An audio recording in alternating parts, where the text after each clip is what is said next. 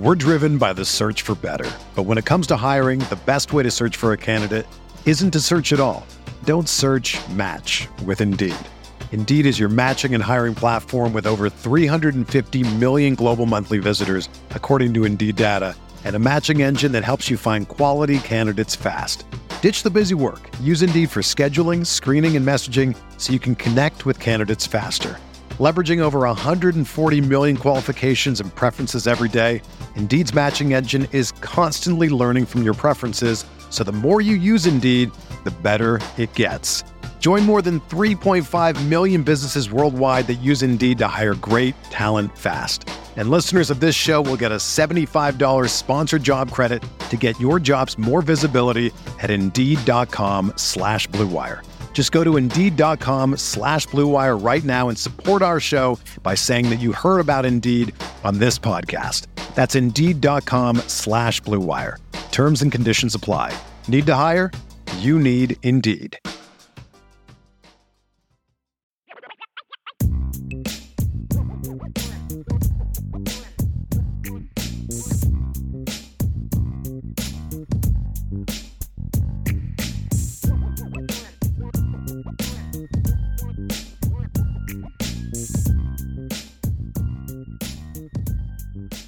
And we are back. Welcome back, Irish Breakdown Nation, to another edition of the Irish Breakdown Podcast. Y'all remember that dude? That's Brian Smith. I'm Brian Driscoll, and we are here to talk about Notre Dame picking up Christopher Terek, a 2023 offensive lineman from Glen Ellyn, Illinois, Glenbard West. If that sounds familiar, it's close to a 2024 commit, uh, Cam Williams, who's from Glenbard East or no, is is he from Glenbard South? Cam Williams is from Glenbard South. So obviously a very very close area. So Notre Dame picks up an offensive lineman from Christopher Terek, and not just picked them up, Brian, but they flipped them from Wisconsin. And I think you and I would both agree that when you can go beat Kit Wisconsin for kids, you're landing some a, a, a physical kid and a kid with some potential and some upside. I love getting at least one good offensive or defensive lineman from Chicago. It's just a traditional thing because I grew up in the uh, Lou Holtz era anyway. But when I watched his film, and I know we're going to talk more specifics about it in a moment, his junior to senior film, I mean, he was a good player as a junior, but the difference is striking to me to see him as a senior. I just watched it again a few minutes ago. So, yes, it is indeed a good pickup. Brian, there's this is an interesting backstory. So let's kind of talk about how this one went down. Then we'll get into you know what the class impact is for Notre Dame. We'll watch some film, and then we'll talk about what's next in this class. So Christopher Terek obviously is a name that wasn't on the radar for a while. And you watch his junior film, Brian, and you're like, yeah, he's a nice kid. He's a project type of kid that can go to Wisconsin, sit for two, three years, and you know eventually have a chance to to step in and be a guard there and maybe be an all Big Ten Big Ten caliber kid. Comes out as a senior, a little longer, a little thicker, and he was moving better. And his senior film for me really popped, which we'll we'll get into here in a little bit. And then as Notre Dame started kind of looking around at 2020, uh, the 2023 class, they were in a situation, Brian, where when you look at and, and we'll kind of talk about this, the, the class impact. Five offensive linemen wasn't a need it was more of a want if the right guy came along. I reached out to some sources in the last couple weeks as Christopher Terek was kind of in decision making mode and said, Hey, if you guys, you know, if Notre Dame doesn't get this kid, where do they turn?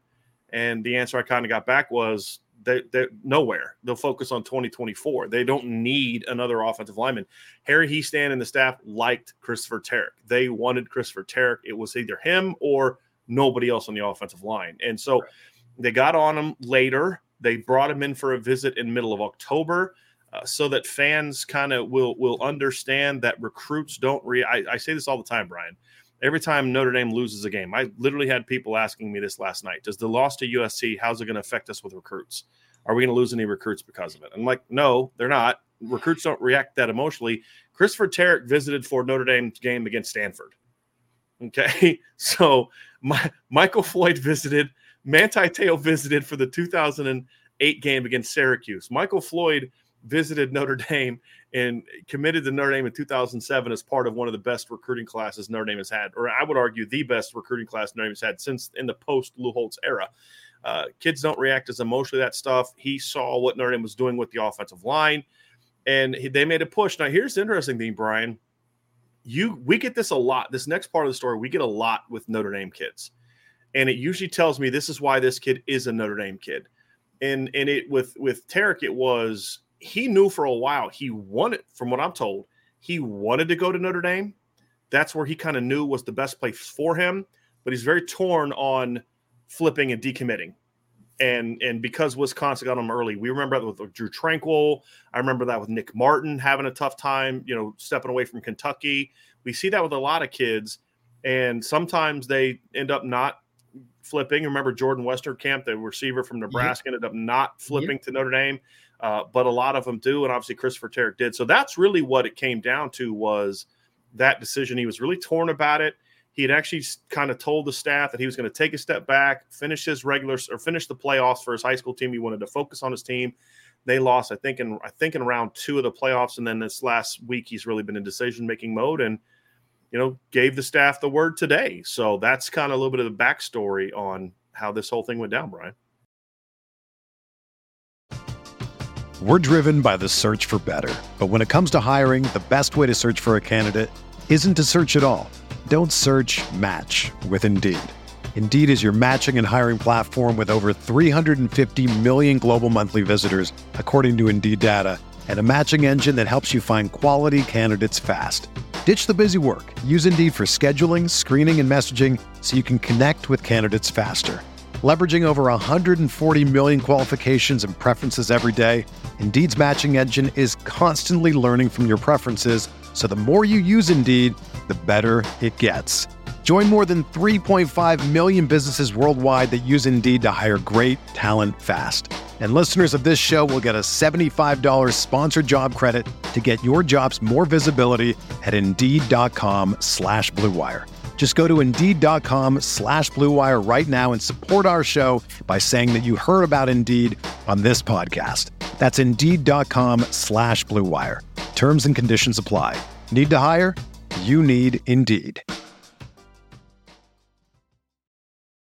It's only a kick, a jump, a block. It's only a serve. It's only a tackle, a run. It's only for the fans. After all, it's only pressure. You got this. Adidas.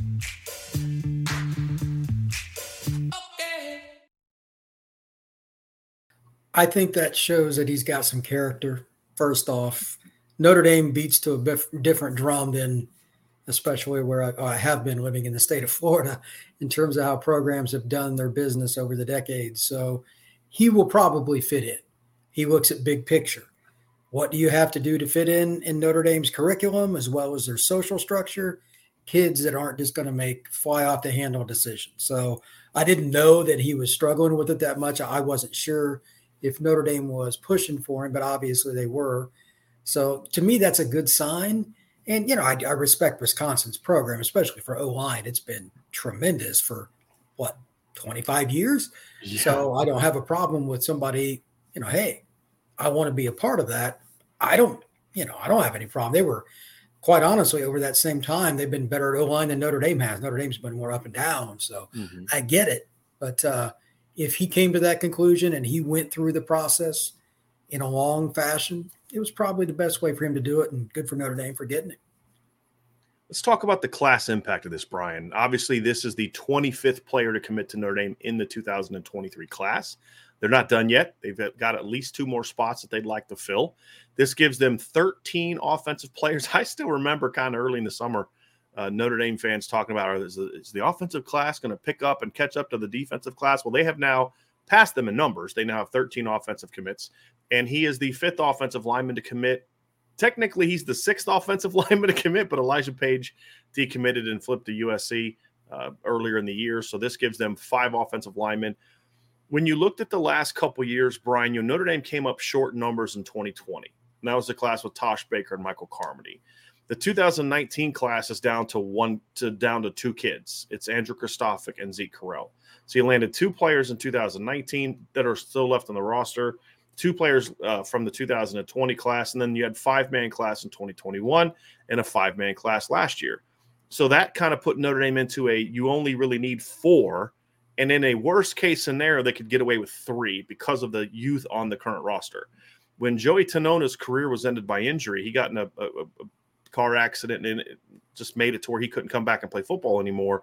It opened up a spot for a, another lineman, and that's kind of when you saw Notre Dame look around to guys like Elijah Paige, and and they could even potentially go to six if it was the right group, although five was kind of the number. But the five was sort of what they wanted; it wasn't the need. They weren't going to take a fifth offensive lineman just to take a guy. I think people need to to, to understand that this was not a gee, you lost Elijah Paige, so you got to go find somebody move. They were perfectly fine being at four because four was the need. Five gives you that buffer, Brian. And I think and when it comes to offensive linemen, I think being able to kind of have that where if you find the right kid is important. I think that's important, Brian. I want you to comment on that. But the second part of it, too, is I think for the second year in a row, Notre Dame has landed a starting five. And I that's think that's an important one too. Now, of course, Joey Tanona ended up not being able to pan out, but they landed pure tackles last year. Uh, but they landed guards in the center, and this year even more so. I think one thing that impacted the the, the ability to take Christopher Terek was the the senior seasons from Sullivan Absher and Charles Jagusah, because they looked more like future tackles, whereas before it's kind of like you know right tackle guard, especially Jagusah looking like he could even play left tackle now that gave them the ability to take a kid like Terek and not have to look for a pure tackle, which was kind of the earlier need for the fifth guy. I think those two things obviously are, were very interesting aspects of Notre Dame being able to to find this kid, identify this kid, and push for this kid, and of course get another kid from the state of Illinois. Your point about getting five is something that I talk about all the time with recruiting, and I'll argue with fans. You'll see a school get excited; they they have a position where they're struggling. Pick whatever school, whatever position, and they'll over recruit it a year, which is fine. But do you have a balanced class, at least over two two classes? Look at Texas A&M. You cannot recruit defensive line any better than they have over the last four years. It's not possible. But they didn't have other parts around it that worked together, and they had a lot of individuals instead of team guys, kind of like what we were talking about with Terek coming for the right reasons. That those things destroy you. This kid adds into a group that you can put together that from left tackle to right tackle can balance itself out. And like you said, they wanted, you know, if they were going to take a kid, they weren't going to waste a scholarship. They're down to kind of the numbers. If they're going to take anybody else, it's got to be a really good player. Mm-hmm. I can't see why they wouldn't have done this. So fit at Notre Dame's a little different again, but just from my football perspective, it makes sense. My only question for you, Brian, out of the kids they've taken last year and this year, which one is the most likely to end up playing center? Because that's right. except for left tackle. I mean, it's probably the hardest spot to play on. Joe Otting is the kid they're targeting for that now, but Sam Pendleton has also been talked about possibly doing that. I think it's you know in, in a two year span you've got because Tanona was a kid that they had potentially yeah. looked at that along with Ashton Craig last year. I think now Ashton Craig is kind of the fit there. You have Pat Coogan playing that position from the 2021 class. My understanding is Joe Otting will probably get first crack at that, but then you'll also potentially see Sam Pendleton get some uh, chances to do that too, if that's going to get him on the field faster. And I've compared Sam Pendleton a lot to a kid that he reminds me a ton of is Braxton Cave. You know, oh, so I, I, think, you know, weight room kid, you know, six three, six four, you know, real physical, broad shoulders, you know, little little more stocky than he is long you know, really fits inside. Reminds me a lot of Braxton Cave uh, coming out of high school. Maybe moves a tad better than Braxton did. Braxton was a good football player at Notre Dame, especially before the foot injury. And uh, was it 2010 when he hurt his foot or 2011? Yeah. That kind of hampered him a little bit, but still a good football player at Notre Dame. No question about it. Yeah, I hope that Notre Dame can keep this balance up. And it's ironic that this kid committed today because you and I talked to some of the same people around the industry you're not going to beat USC or any team unless you can run the ball consistently, et cetera, et cetera. Last night, obviously, number seven being banged up, and he's he's a freight train, but he had turf toe. Mm-hmm. You know, they didn't get a you know, you don't get to use your best player. That hurts. Quarterback situation's a little iffy, although you got to give Drew Pyne credit. He was accurate last night. I mean, there ain't any way around. Yeah. He was accurate. I'll give him credit. But USC had a special, special player on the other side. If you mm-hmm. if USC's in that position, which I'm sure they're going to recruit quarterback at a high level, that's who Notre Dame's recruiting against, along with you know Alabama, Georgia. You need to win up front. Notre Dame is not yep. going to consistently outskill Alabama, USC, Georgia. Right. Not, I mean, they're when you've got Michael Floyd or something, you can make that argument. That's fine, but by and large, that's not going to be the case. And even if you do, it's advantageous to just beat the crap out of the guy in front of you and make it second out of five. That never changes. So I'm I'm cool with this.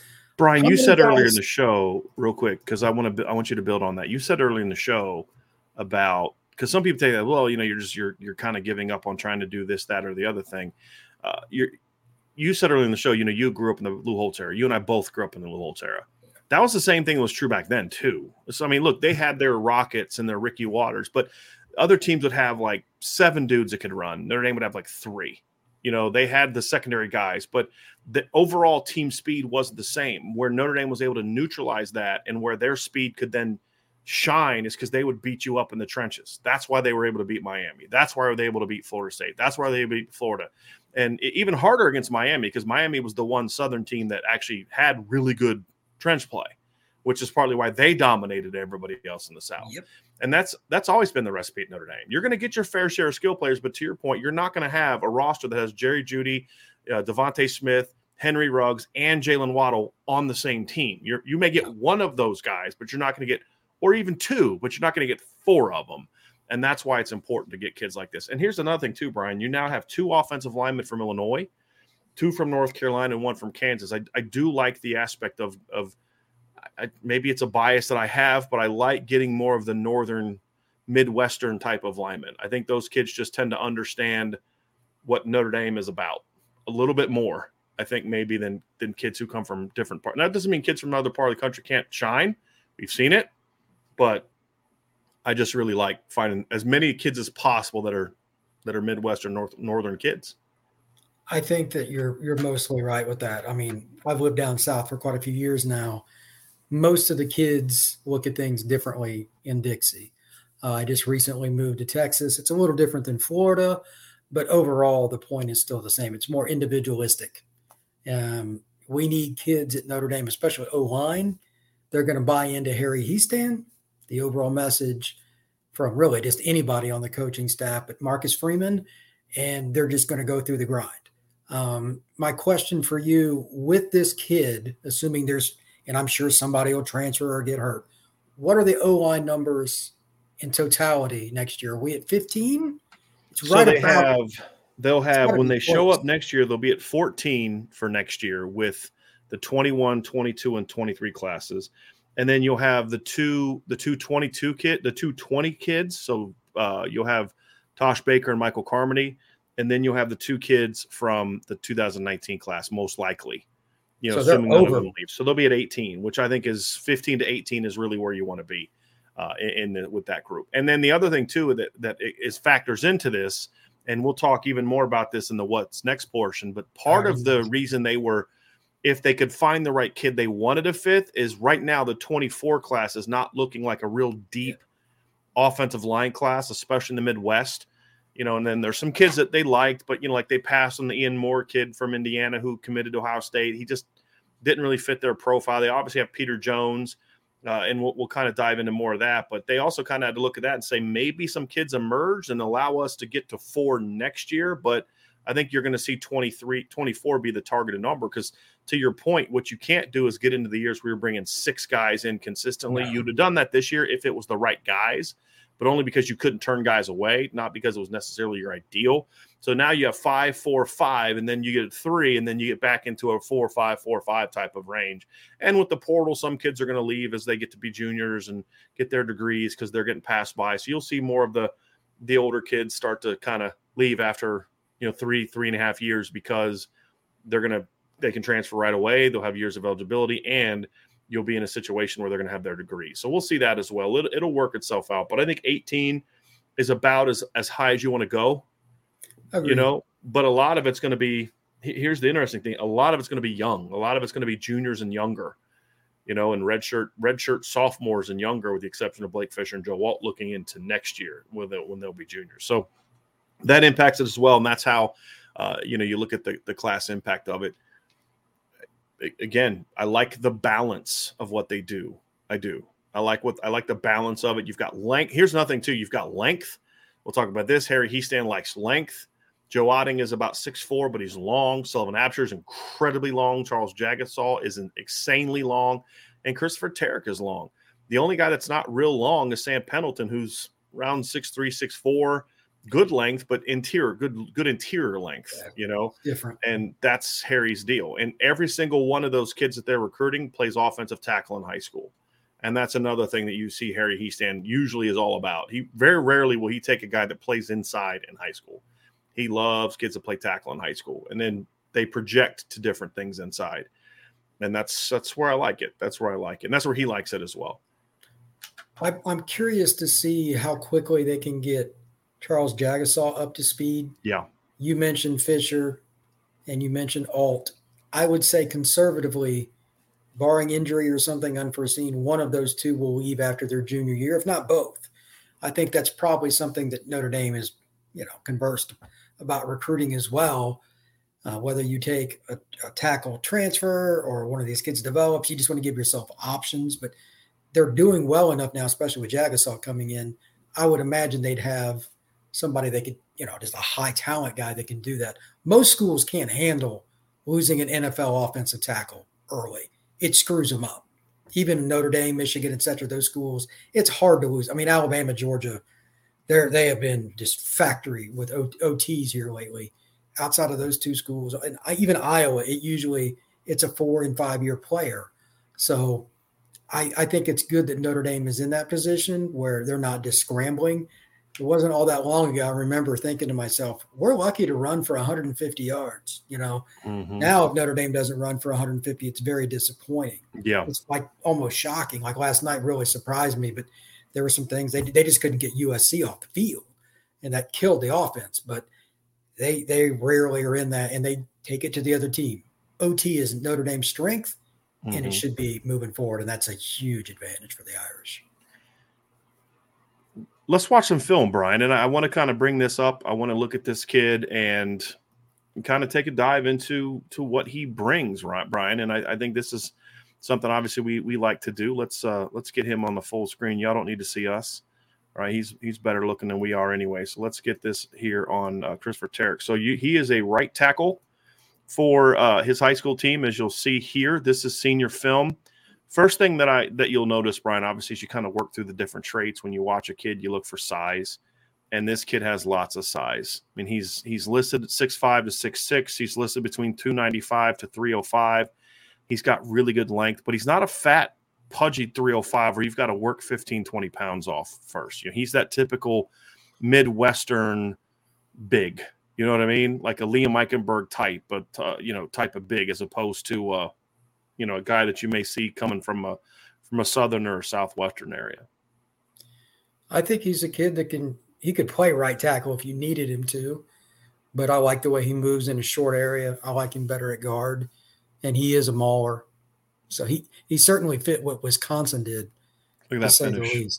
Yeah, yeah. He another thing too, Brian, that I like. He's a big kid, but I a long kid, but he he plays with good pad level. I mean, he doesn't move his feet great on this particular snap, but you see him sink his butt. He keeps his base wide, plays with good pad level. You you see a lot of six six kids that they come off really high, especially against smaller kids, and they have a really hard time kind of bending. You see a good knee bend here. Again, he's not a, a, an exceptional athlete, which we'll get into, but you see an immediate knee bend. Right, sinks his butt, bends his knees and then shoots his hands. That's what you want to see. Now, next step for him, Brian, would be okay, move your feet on contact. All right, don't don't get heavy footed on contact. But a lot of the other stuff that you see on a clip like this and other clips, Brian, is really sound stuff that shows me a kid that knows how to bend. And of course, you you see the finish there. Yeah, I don't think there's going to be any problem with him playing on the inside. It fits his personality. Mm-hmm. And I think it's important too. You can get away with a tackle that maybe plays a little high. You cannot have a guard that plays high, Brian. He'll get killed. He'll get crushed. He'll, you'll get in his pads the whole game. You'll get underneath his pads the whole game long. So I like the fact that he he can play with good pad level. And he's you know he this is why he's a guard, Brian. Like you'll see clips of him here in a little bit where he's not like a guy that's like necessarily great in space on the edge, but his short area quickness and power is impressive. He gets on this kid in a hurry. He really fires off the ball well. You see him keeping low.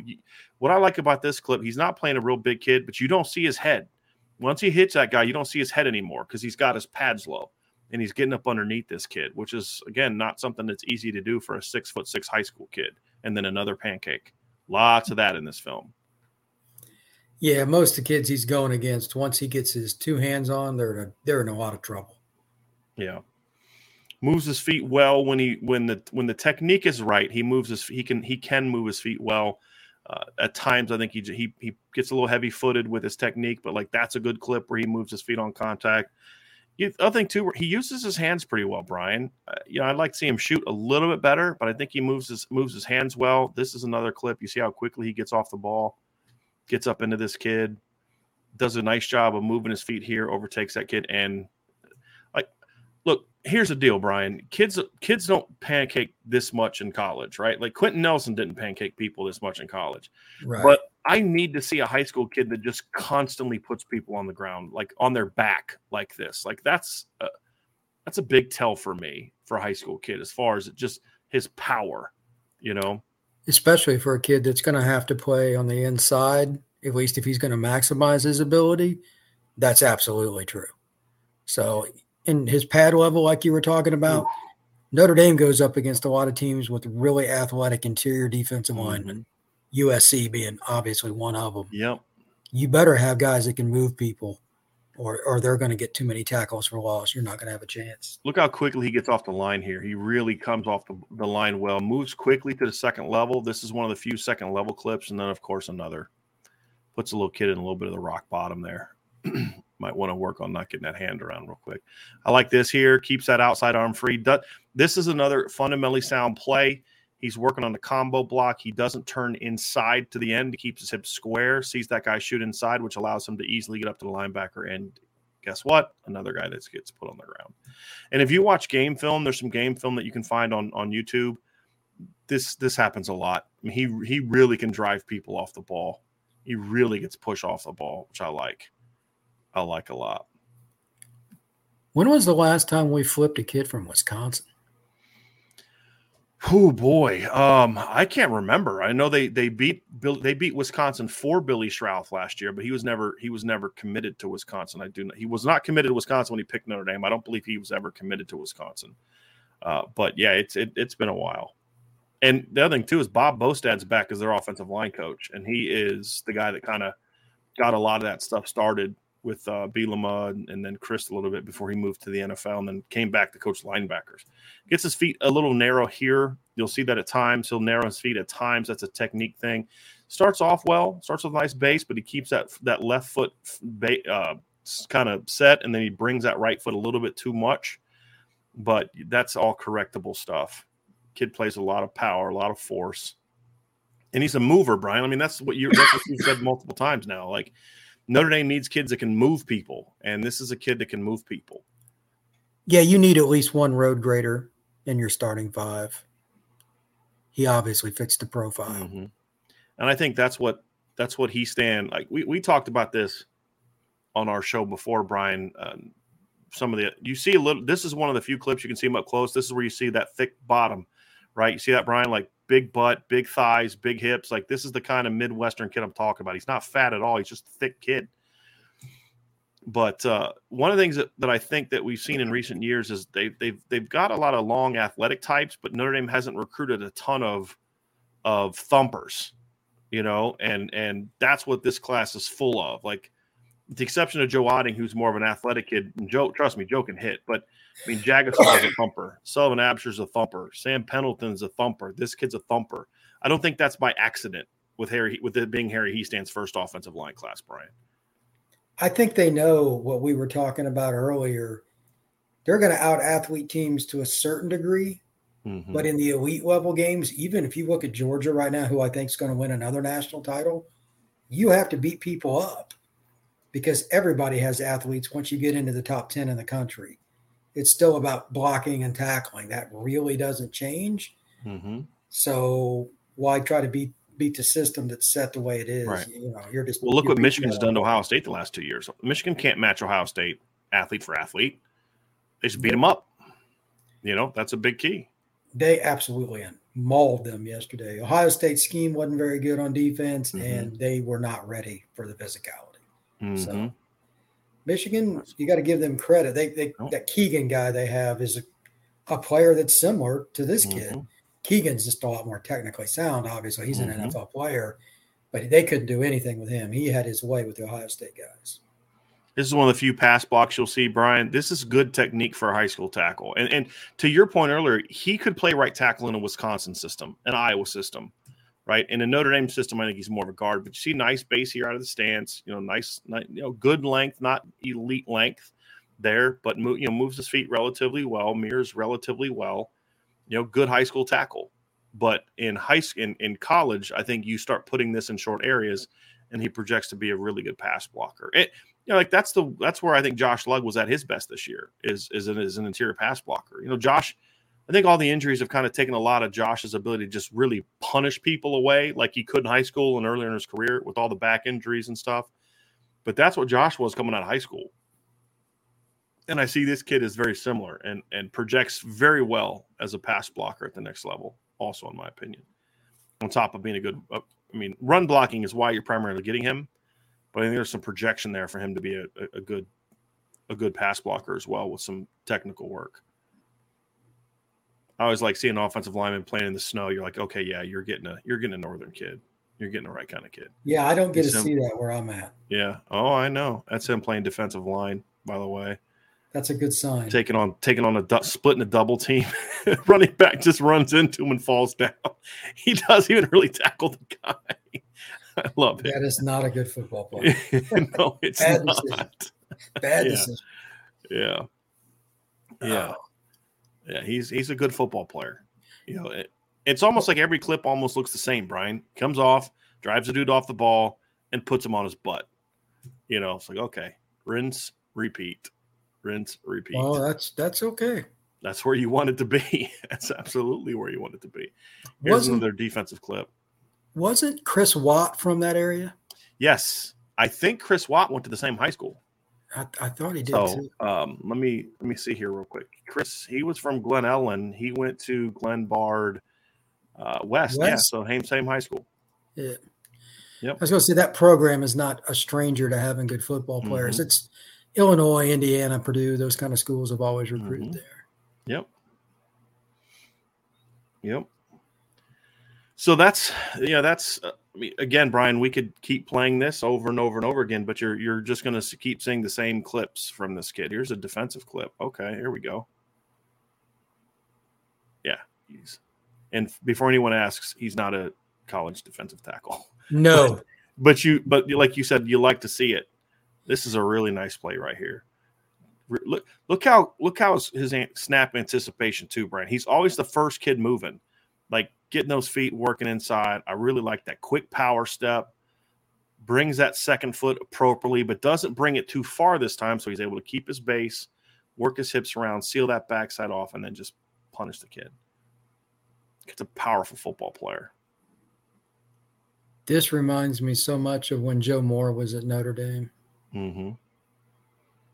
This is okay. Look, this is something he doesn't play a lot of guard. This clip right here was interesting. I thought Brian technique as a puller is going to need a lot of work, but he gets out there pretty quickly, and that's good to see. His 'Cause you need feet to are be quicker than you would give Yeah. him credit for until you really Mhm. watch the film. Mm-hmm. It's a nice down block there. He's trying to get on. He he's trying to block a kid who's playing in a two eye there. Yeah, that's not that's not a good play for what he's Right. at. Yeah, but he gets it and punishes a kid. Now that's harder to do when you're playing Yeah, oh, Division guys. One, right. Division One, that's not going to work out well. Right. This is nice leg drive here. Keeps his base, gets a push. This episode is brought to you by Shopify. Whether you're selling a little or a lot, Shopify helps you do your thing, however you cha-ching. From the launch your online shop stage, all the way to the we just hit a million orders stage. No matter what stage you're in, Shopify's there to help you grow. Sign up for a $1 per month trial period at shopify.com slash special offer, all lowercase. That's shopify.com slash special offer. With threats to our nation waiting around every corner, adaptability is more important than ever. When conditions change without notice, quick strategic thinking is crucial. And with obstacles consistently impending, determination is essential in overcoming them. It's this willingness, decisiveness, and resilience that sets Marines apart. With our fighting spirit, we don't just fight battles, we win them. Marines are the constant our nation counts on to fight the unknown. And through adaptable problem solving, we do just that. Learn more at marines.com. Let's go There's block. nothing like moving a man against his will. Yes, yes. And the thing too is, Brian, a lot of kids can get pancakes where they move a kid and the kid kind of gets upfield and then they um they fall on him. Right? That's not a pancake. That's just you leaned on a kid. That just All tells the- me you're not being athletic. Right. All these kids are kids he's putting back and on their backs. That's not an easy thing to do. I don't really care what level of football. To do it as often as he does it, it's not an easy thing to do. It's really not an easy thing to do. And this is a decent level of competition too for Illinois, Brian. I mean, there's there's I mean, again, same area, same I think it's the same district. You've got Cam Williams, who's a Notre Dame commit, who went off this year. You Yeah, mentioned that they're going to produce Division One kids. It's suburban Chicago. There are football Yeah. players, no question. So, Sure. Brian, that is Christopher Terek's film. I, look, that that was much better than his junior film. Oh, and 100%. I- I'll say this: you you know who he reminds me a lot of now, different players, but I'm talking about making a big junior to senior jump. The late Taylor Dever, right? Really? Like he was a kid who, as a junior, you're looking at, you're like, eh, no, no, he's not a Notre Dame kid. But then you watch him as a senior, like, whoa, because Notre Dame got on him a little bit late, similar situation, and flipped him, and you're like, this kid's, you know, three star kid. You, you, you okay? Where where's this coming from? And then you pop the film on, and you're like, wow, this kid got a lot better as a senior. Uh, not quite the, the jump that because Taylor Dever, I don't think was even a Division One kid in my opinion as a junior. And then he went to a Notre Dame caliber kid and started multiple years at Notre Dame. Was on Brian Kelly's or Harry, uh, Brian Kelly's first couple offensive lines at Notre Dame. But uh, he's a, he's a he had a similar jump, and I think that's something that you notice on film. Technical improvement, but really came down to power and size and just ability to just punish people. Really took a jump as a senior. we need to find more kids like this early in the process. I'm just I'm glad they got him, but you need at least one power player, Mhm. pure power player, mind you. In my opinion, if you're going to do, especially with you know how Yeah. much of the just straight ahead duo combination blocking they're doing, if you're going to do that, I mean, he fits it to a T. Yeah. Well, and I that's mean, what I like fine. about this class, Brian, because Jagusah's a power player, Absher's a power player, Mhm. and Pendleton's a power player. And now you've got this kid. And I think it helps overcome that you didn't you didn't get as many of those guys. I mean, Michael, like Tosh Baker and Michael Carmody in 2020, neither of those guys are power players. They're both kind of athletic, long guys. You know, last, you know, 2021 class, you know, Blake Fisher is that, but you know, Joe Alt's not a power player. He's a long, athletic kid. Caleb Johnson's an, a long, athletic kid. You're very familiar with Caleb Johnson. He's not a power player per se. Rocco was. Uh, last year's class, Ty Chan was, but you had Ashton Craig was an athlete. Aamil Wagner was an athlete. Billy Schrauth is, a, is an athlete, although Billy also has power. And then Joey Tanona was sort of that in between, you know, of this. This class is, is enhancing just the pure we're going to come off and punch you in the mouth for 60 minutes and move you. And that's what I think makes this class so good. I don't know if there's a better offensive line class in the country, in my opinion, than this one, in my personal opinion. Out of the kids you just mentioned, if you think about a few selling points, people often ask me, Notre Dame has struggled forever and probably always will. Corner, D line, it's the hardest spots to recruit. And you say, well, what about this kid? And I'll, one of the things I'll tell somebody if they haven't seen him, I'll say, here's something you need to know. He was offered by Alabama. He mm-hmm. was offered by LSU. He was offered by Southern Cal. And those are, you know, for like a D end, if a DN has an offer from Georgia, he's good. He's- you know, Right. it's, it's not, well, I can scout, but it's it, sometimes it's just not rocket science. right. Wisconsin wanted Schrauth. Wisconsin wanted this kid. And then, of course, Fisher had offer from freaking every school in the country. And then, you know, you get you get lucky with Alt, who, you know, kind of a late developer. They, Mhm. they, they've hit the home run with these kids. And then Jagusah, too. They have some NFL players that are freshmen, sophomores, going to be junior. In every class, in my opinion. That makes life much easier for your quarterback situation. Brian, there's a trifecta of offers, and you and I were told this when we came up. Especially, there's a trifecta of offers that if a kid has an offer from those three schools, looking at it as if Notre Dame offers a kid that has offers from those three schools, it matters. And it was Iowa, Wisconsin, and Michigan. And this kid had offers from all three of those schools, which is, is important to me, right? And then of course, Harry, and and then the final stamp of approval is you know, Harry Hiestand wanted him. Okay, enough said. But to your point, that was part of my argument for why I was so confident that everybody else was missing the boat with Benjamin Morrison last year. Because Alabama. who wanted him? Bama Alabama. and Jimmy Lake may not be a very good head coach, and he may not be a very good defensive coordinator. But outside of Nick Saban, he is one of the two or three best identifiers of secondary talent in the country, which is why Washington every year was pumping out first and second round draft picks in the yep. secondary every year under Jimmy Lake. When you beat Alabama and you beat Washington, er, Washington for a kid from Arizona, it tells me, okay, I've got what I want to see, right? And that's what you know, like um, when, when Chris, when we were when Chris Watt was a really highly ranked kid coming out, and Chris Watt was really good, and everybody loved Chris Watt. But I remember one of the things I was told. This was when I first was getting into scouting was. Iowa loves Chris Watt, but their top lineman is Zach Martin. There it is. Remember that?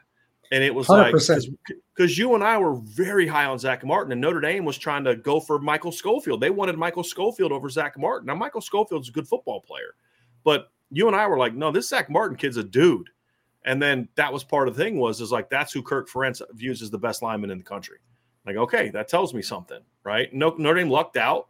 This is Charlie's stat. They lucked out, and Schofield starts leaning to Michigan. So then they make a move for Zach Martin, able to get him, and it worked out. But you know that's the thing is Iowa, Wisconsin, Michigan. If those three kids want a school, you keep an eye on that. Pay attention to that. Just like corners, if Nick Saban offers a corner, that that that means something to me.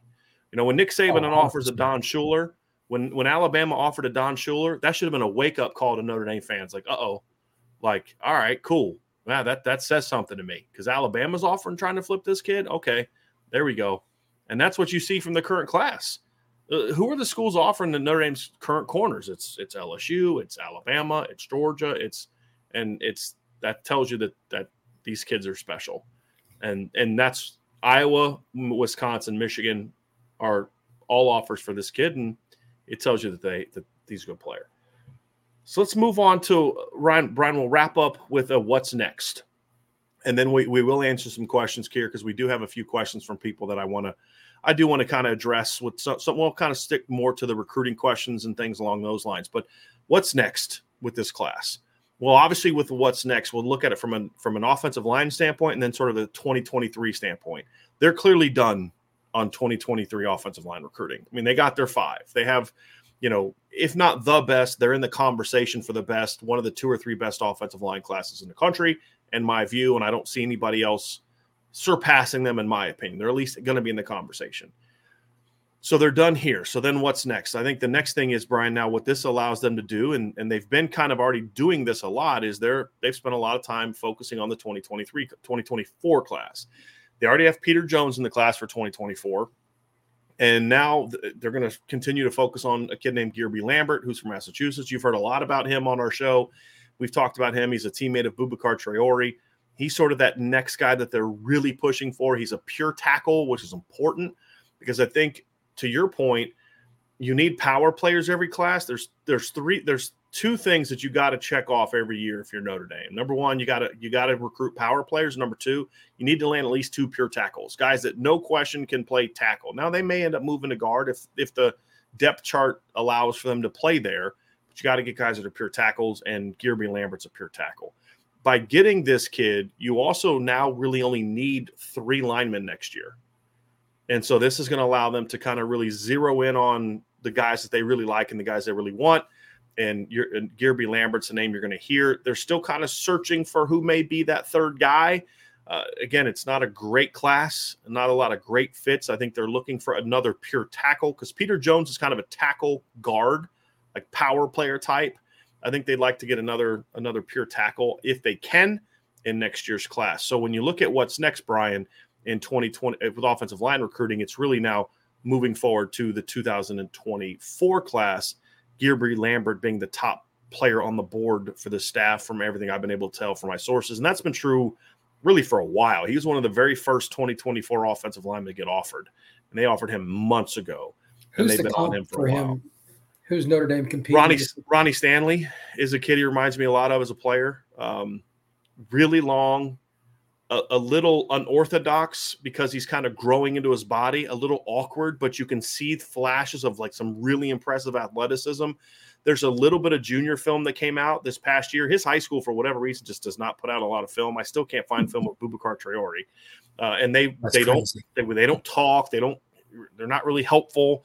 Those type of things. It is what it is. But I probably found about 30 clips of him as a junior, and he start his his uh his awkwardness is kind of gone now. He's much more athletic. He's much more natural because Ronnie was that way. Remember, that's why Ronnie was a little bit underranked. People say, "Oh, all the recruiting services missed a boat on Ronnie Stanley," and I'm like, "Well, kind of." because you could see the upside, but that's the flaw in that recruiting system, which is why you know we focus on the two grades. Where is the kid now, and what's his upside grade? Well, they don't have that because with Ronnie Stanley, you always knew the ceiling was really high, but he also had a little bit of a lower floor because he's kind of raw. He's still kind of growing into his body. This kid has a very similar body to Ronnie. He has, I'd say, he's probably a little bit more athletic than Ronnie was at the same age. Uh, not quite as big as Ronnie, but I think that's a very similar comp for me. Just body type, movement skills, and then the fact that he's going to need a lot of work. Uh, I think Guerby reminds me. I mean, he's a top hundred talent for me, no question, with borderline five star upside, and that's off of limited film. You know, so I don't hand out a lot of five star upside grades when I don't have a ton of film of kids. It just says a lot about what you can see from that kid on film already.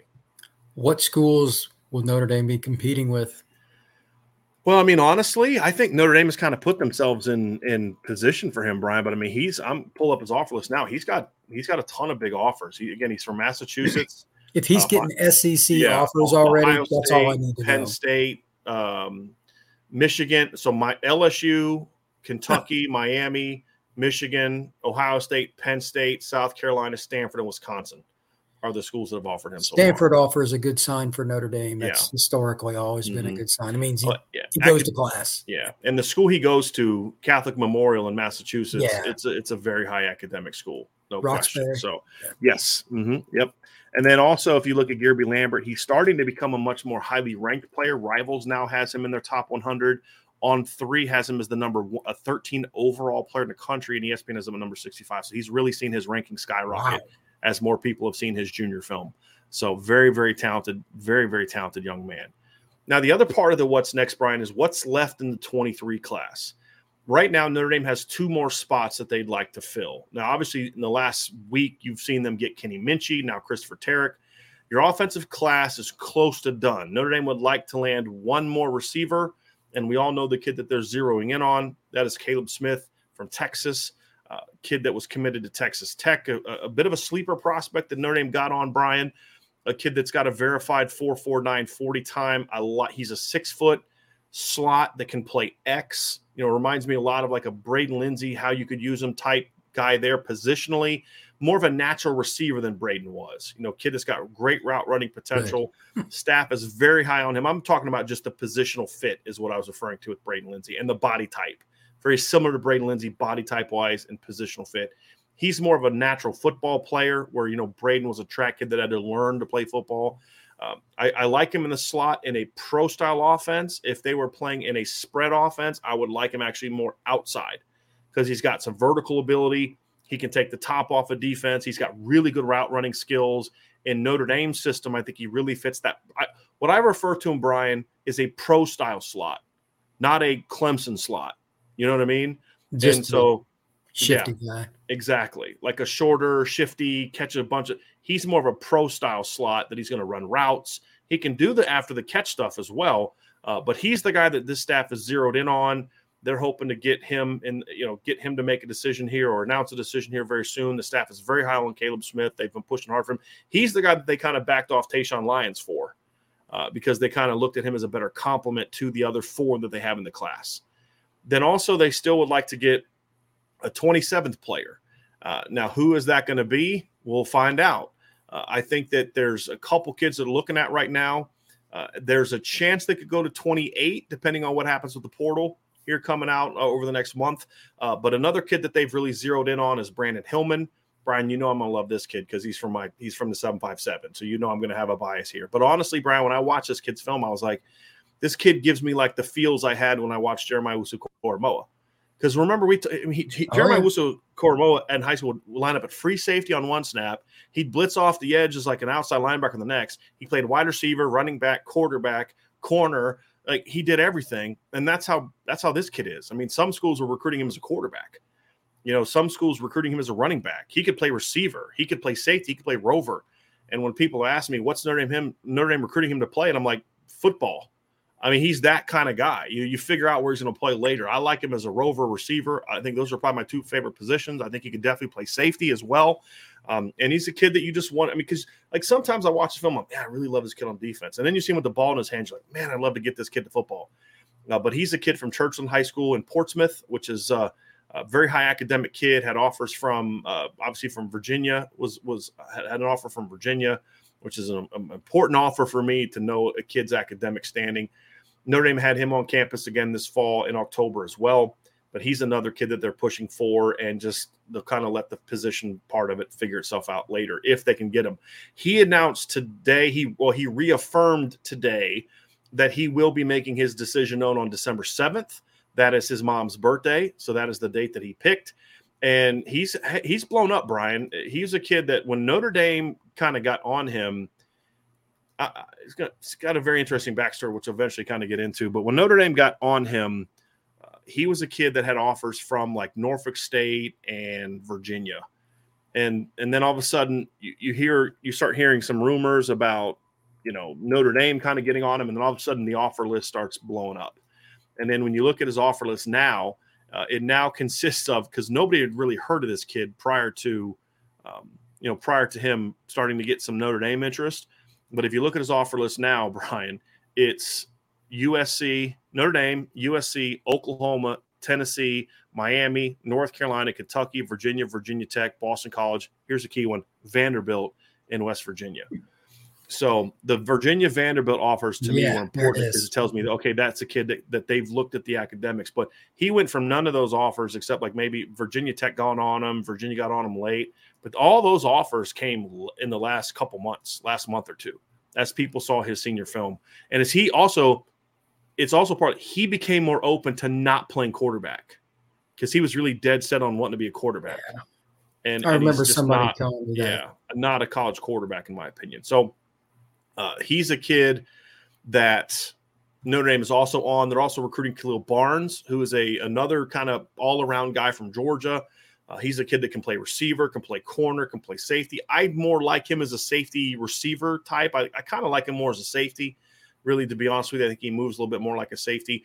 And then don't be surprised over the next couple weeks if another DB name pops up at some point in time that the staff's taking a look at uh, depending on kind of what happens with the current roster. So there's just some names on the board. I'm not going to get into them right now. That if there are departures from the current roster, sure. that you may see them look to fill those because that's what Notre Dame wants to do. There will be some portal options, but Notre Dame is primarily going to be a program that says we're going to recruit high school kids and develop high school kids with the occasional transfer fix, which is what they've always done, right? Going back to Cody Rick, I mean, I mean, the 1988 team had a transfer on it, you know, Pat Eilers, but it's just not going to be how Notre Dame makes their bread and butter. And we can argue all day about whether they should or shouldn't. That's just not where they are right now. They're going to try to get a quarterback and a receiver and maybe a defensive end, but th- their bread and butter is going to be recruiting high school kids and developing high school kids, whether we like it or not. I'm okay with it, but so I think when you see kids leave, more often than not, you're going to see Notre Dame replace them with high school kids, and that's kind of what you are going to see in this class as well. So it could get up to 28, Brian, but I'm I'm feeling much better about my months ago prediction that they'll get to 27. I'll be shocked if they don't get to at least 27 now in this class. Well, I think like you, and I'm not from Virginia, I'm a big fan of that kid because I've watched his film a couple of times. Where do you play him? And if you're a 3-3-5 defense or if you're a 4-3 there's a lot of ways you can look at it, but he gives you options especially when you go against a team. One week's a power football team, and the next week it's a spread team. You can move him around on defense. That's how I, I would start there. But if he ended up at wide receiver, I wouldn't complain either. Just as an example, good athletes tend to work out. figure it out later. Lou Holtz and Vinny Cerrato, Yeah. about a third of their class were kids they didn't know exactly where they were going to play. Rocket being one of them. Mm-hmm. So Right. it you know, it's it's just incredible how many of their key players have moved positions and not only done well at Notre Dame, ended up in the NFL. Bobby Taylor played corner, played free safety. You know, that Yeah. if you're good, it takes care of itself. Give me the players, allow the coaching staff Well, to well, make Brian, where'd Reggie Brooks begin his career at Notre Dame? Where'd Autry Denson corner. begin his career? Right. Yeah, I mean, he- they had so many running backs, and Reggie was a good athlete. They're like, we'll at least put you over here for a while. Obviously, running back worked out long term, Mhm. but uh, you know, outside of a guy like Bettis, who's just you know that was just dumb. Everybody else pretty much had some versatility. Aaron Taylor played guard before he moved to tackle as a senior. He didn't even play a tackle till his senior year. Notre Dame had some guys up front, but they found ways to make it work. If you have good coaches, those things don't tend to be conversation points on message boards very often.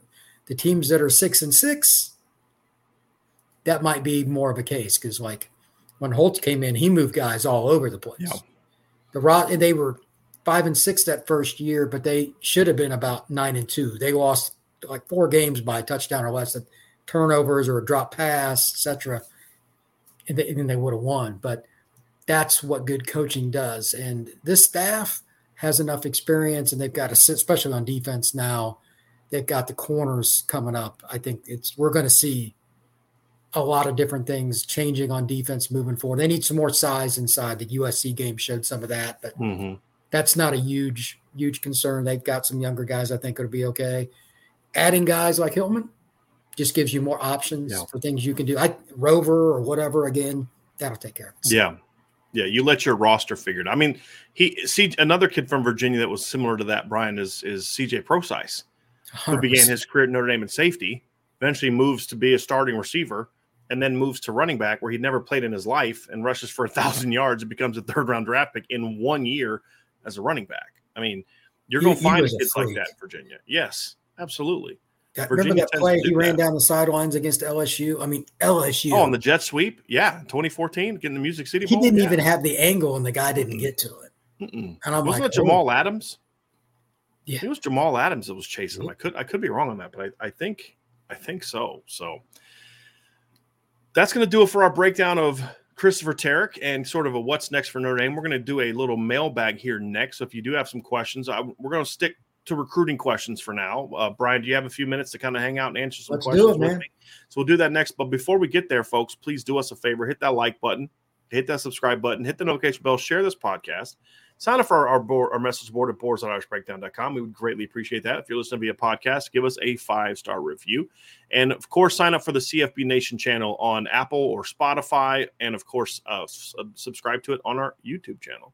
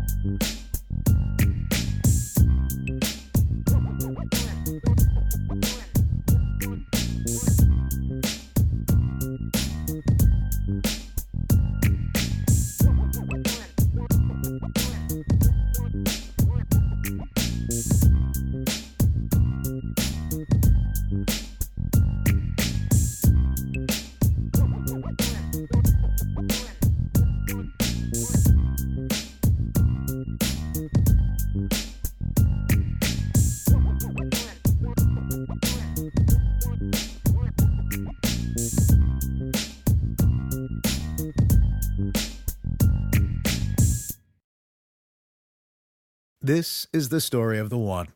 As a maintenance engineer, he hears things differently. To the untrained ear, everything on his shop floor might sound fine, but he can hear gears grinding or a belt slipping. So he steps in to fix the problem at hand before it gets out of hand. And he knows Grainger's got the right product he needs to get the job done, which is music to his ears. Call, clickgrainger.com, or just stop by. Grainger, for the ones who get it done.